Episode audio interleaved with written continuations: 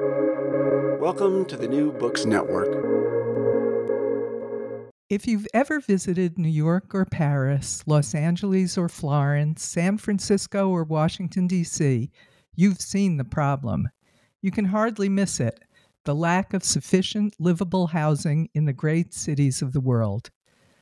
The problem of homelessness and housing insecurity consume the resources of many of the world's major cities. Homelessness undermines urban cultures, exacerbates social and health problems for those who are directly affected, and reduces the quality of life of city dwellers generally. Short of homelessness, many people experience the problem of home insecurity, in which they're forced by circumstances either to move frequently or when they can't maintain or repair their housing. Today's guest is here to talk to us about a non governmental approach to housing insecurity. Efrat Altshul Schorr is a member of the board of an Israeli nonprofit organization, Tenufa Bakihila, which provides home repair and personal family advocacy to people living on the edge. Efrat is a developmental psychologist who leads a multidisciplinary team of clinical researchers She's also a successful entrepreneur. Efrat brings all of her diverse skills and experiences to bear in her leadership of the nonprofit effort to relieve housing insecurity in Israel.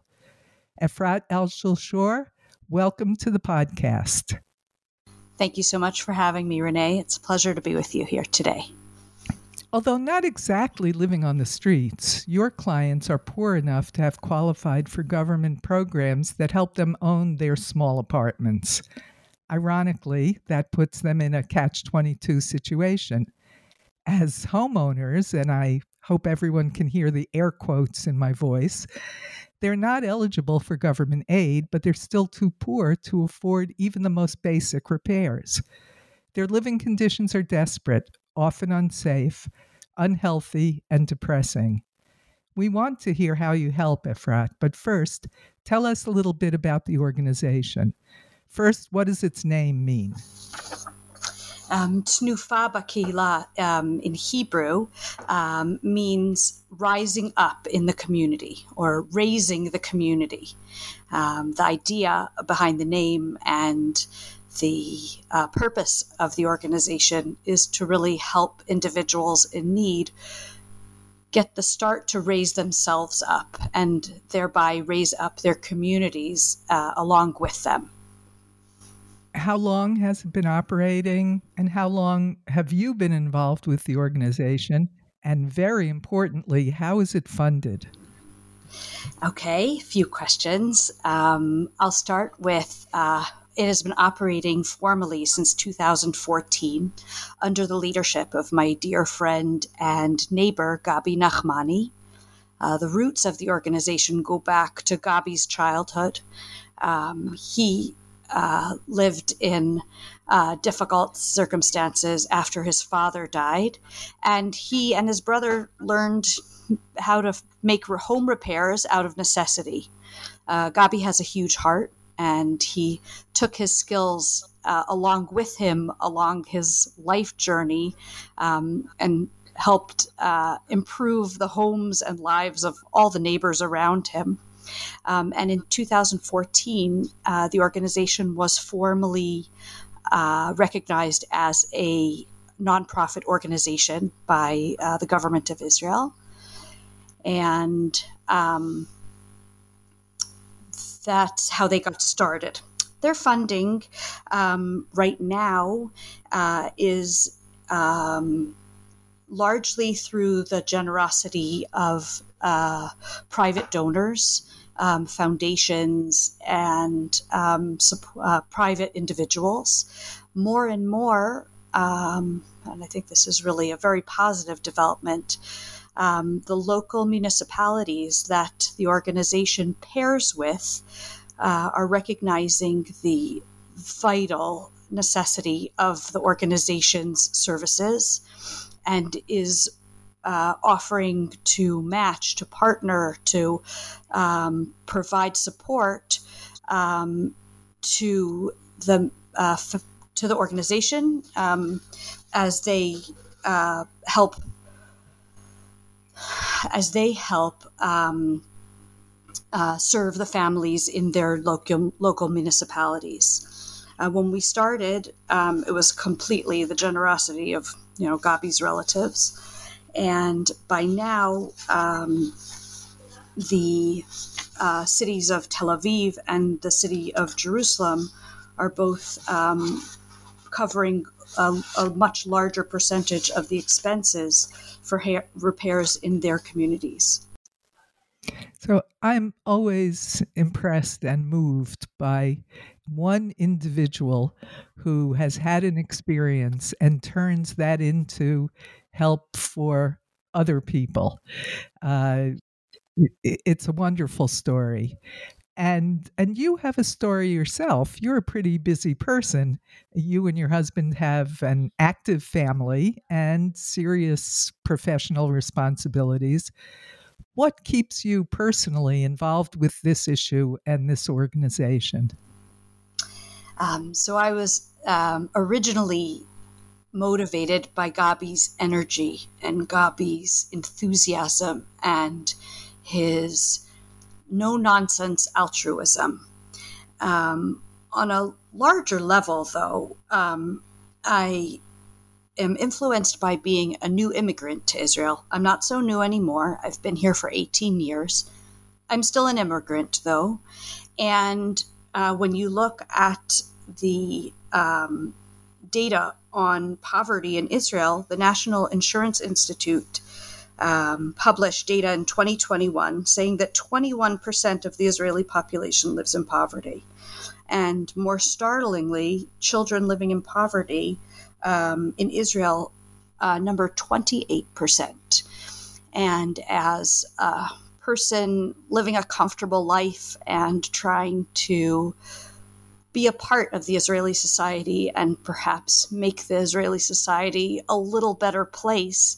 Um, my participation in Tenufa Bakihila feels like something that's so important, I can't give it up no matter how busy I get. I'm not the best attender of meetings, I must confess, and I don't want to put, you know, put give wrong impressions but I've been involved um, on the board of the organization since the beginning.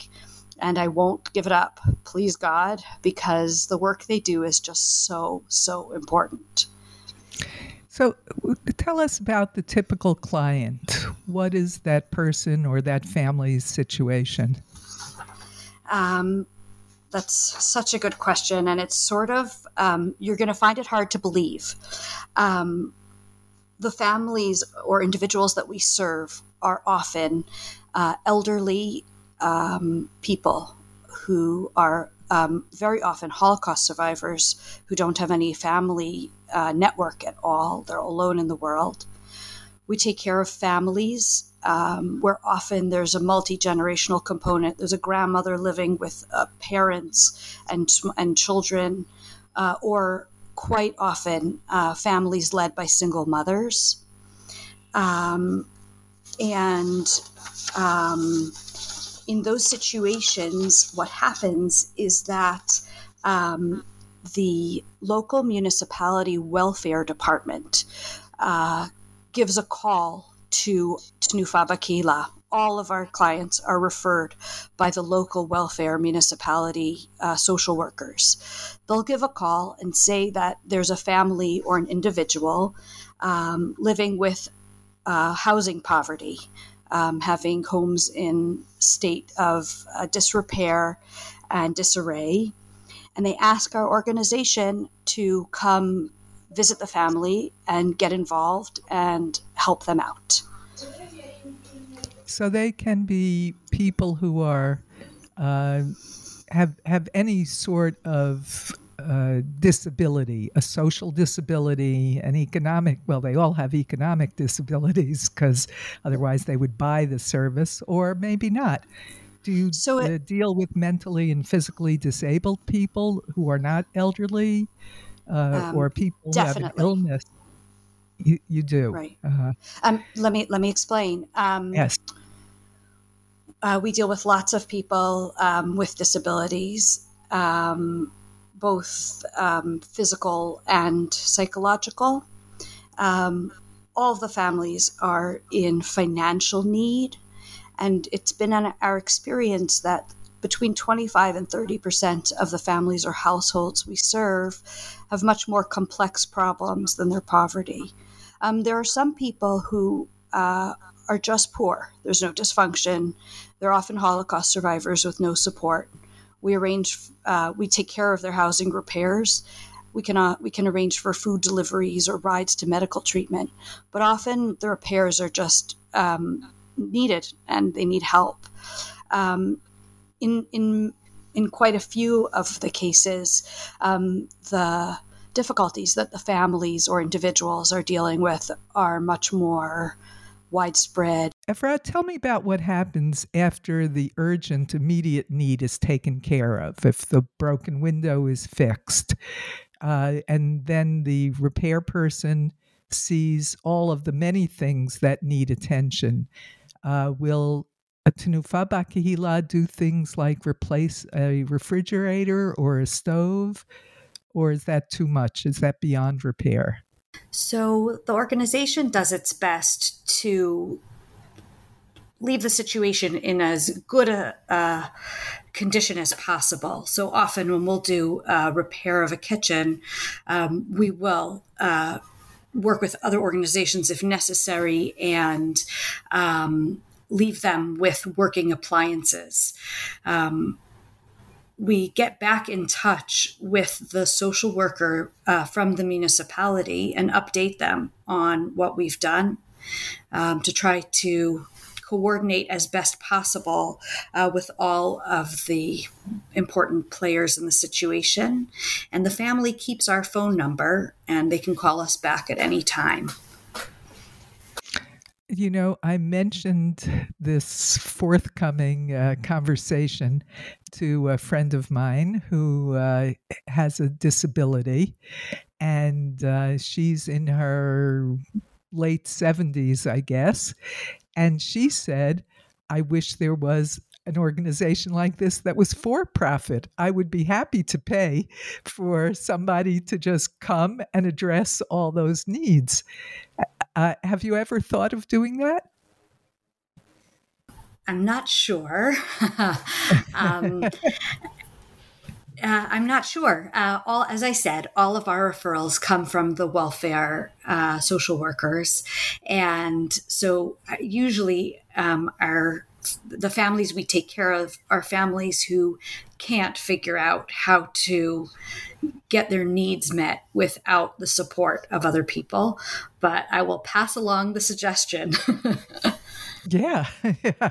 Well, now you said you have 26, I think, uh, full time home repair specialists, uh, and you have a social worker. Uh, do you use volunteers for anything?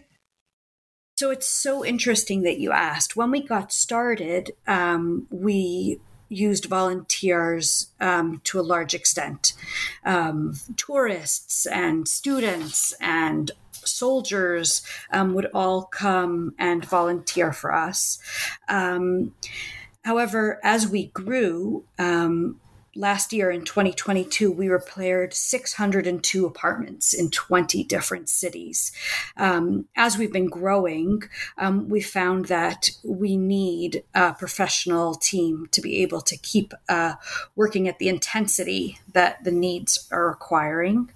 Um, our, we have t- teams of three uh, handy people who work together, um, and uh, they go all around uh, Israel. Right now, we're serving 20 cities, and we're able to repair between 25 and 30 homes a month. Uh, we're on target to repair 700 different homes in 2023. Um, the idea of volunteers, though, um, is so interesting because professional volunteers have been a huge resource to us. Um, specialty uh, work people such as tilers, roofers, plumbers, and certified electricians. We do not have a certified electrician on our staff. These good people often call us. Um, we had a situation. Um, in the Mea She'arim area of Jerusalem. We were called to the home of a person with an electrical circuit board from the Ottoman era. It was both not functioning and dangerous. And we bought the hardware to replace it, and a volunteer certified electrician did the work. Um, in a really interesting situation, we had a family who called and their roof uh, was made of asbestos um, which is a dangerous material. We're not licensed. We have no experience uh, to deal with it. And we got a call from a uh, professional who said that he was licensed by the Ministry of Health to deal with asbestos contamination, and he did the repair at no charge. So um, they say it takes a village, and we really feel that many different um, Israelis just um, come to our aid, either answer the call, sometimes over social media, we'll ask for the help um, in an area where we can't do the work. Um, but often um, these good people even call us. Well, that's that's really wonderful because that extends your reach quite uh, quite dramatically, and and housing as any as anyone who's ever had a flooded basement or uh, uh, heat that went off at a, an unhappy time, uh, as anyone knows, uh, housing and the state of your environment impacts your health a lot. Uh, in, in my view, it's a reciprocal relationship with housing having impact on health and health impacting your ability to maintain your housing. So tell us uh, an experience that you've had with this kind of reciprocal relationship, if you've had it.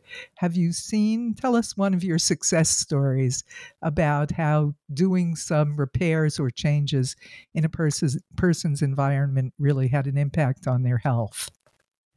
So um, uh, it's a huge, huge issue. Um, and we find that um, our involvement with the families and our uh, repairs have a huge impact on their physical and emotional health.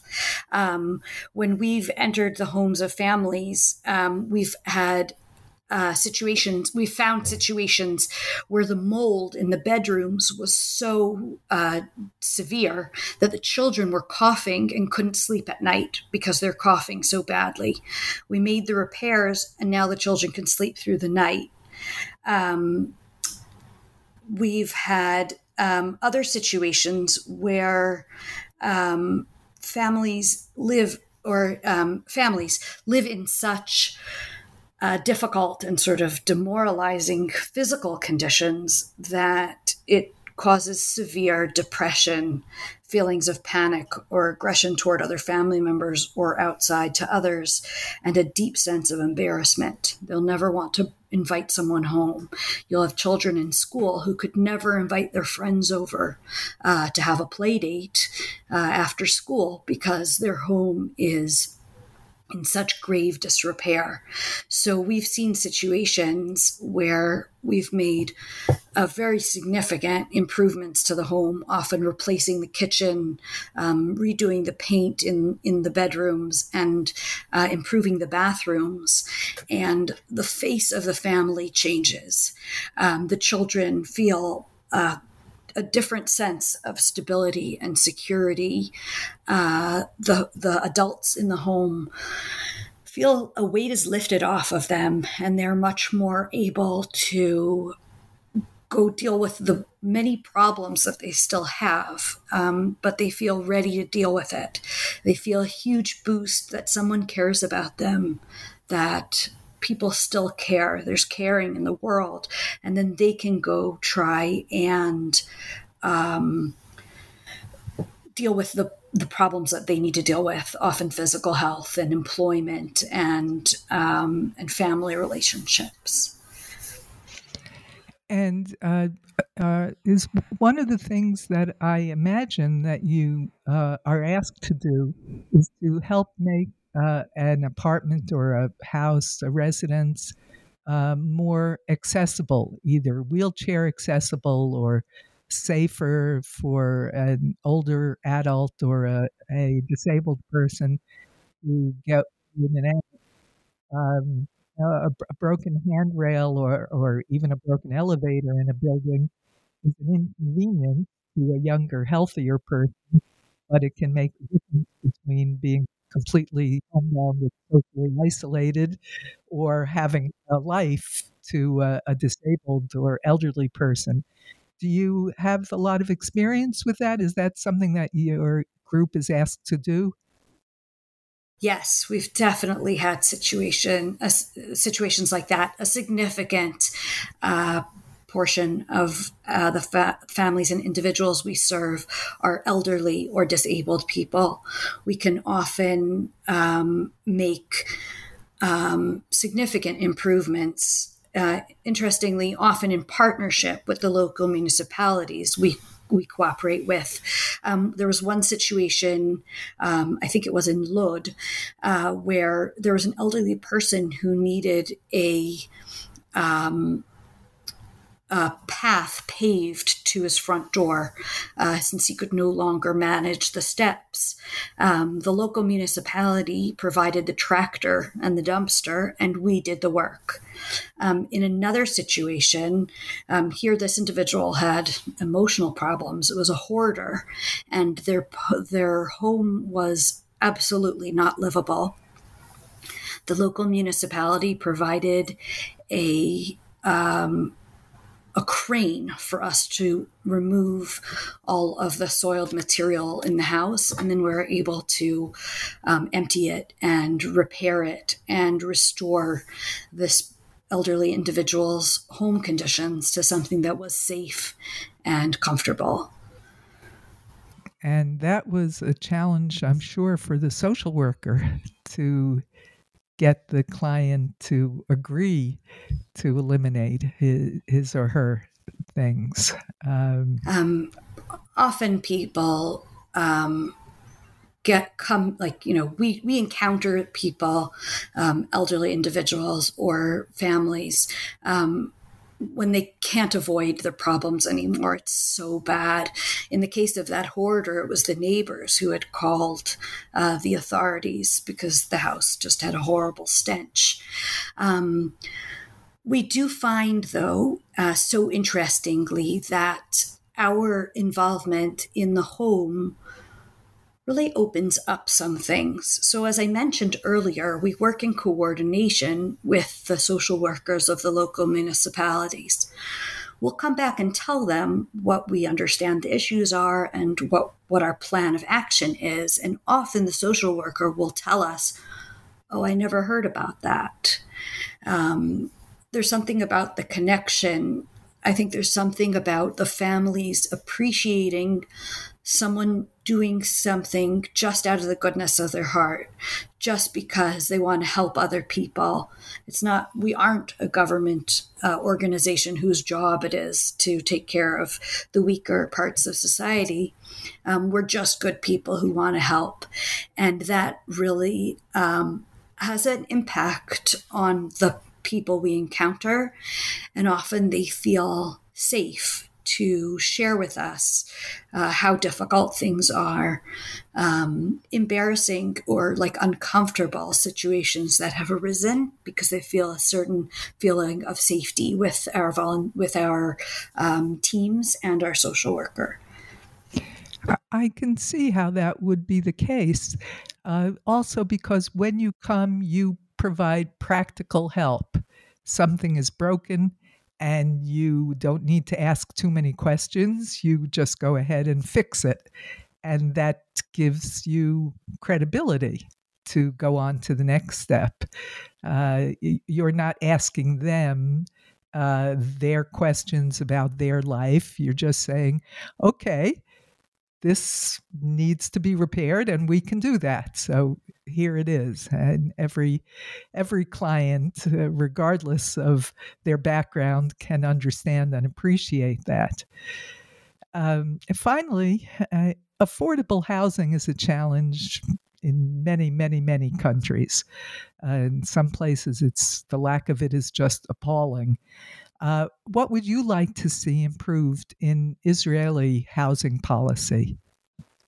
Um, so I did a little research about this uh, in preparation for this conversation, Renee. I'm originally from the United States, and my picture of poverty is people on the streets. Um, I grew up in, Was- in the Washington, D.C. area, and um, the situation there is difficult.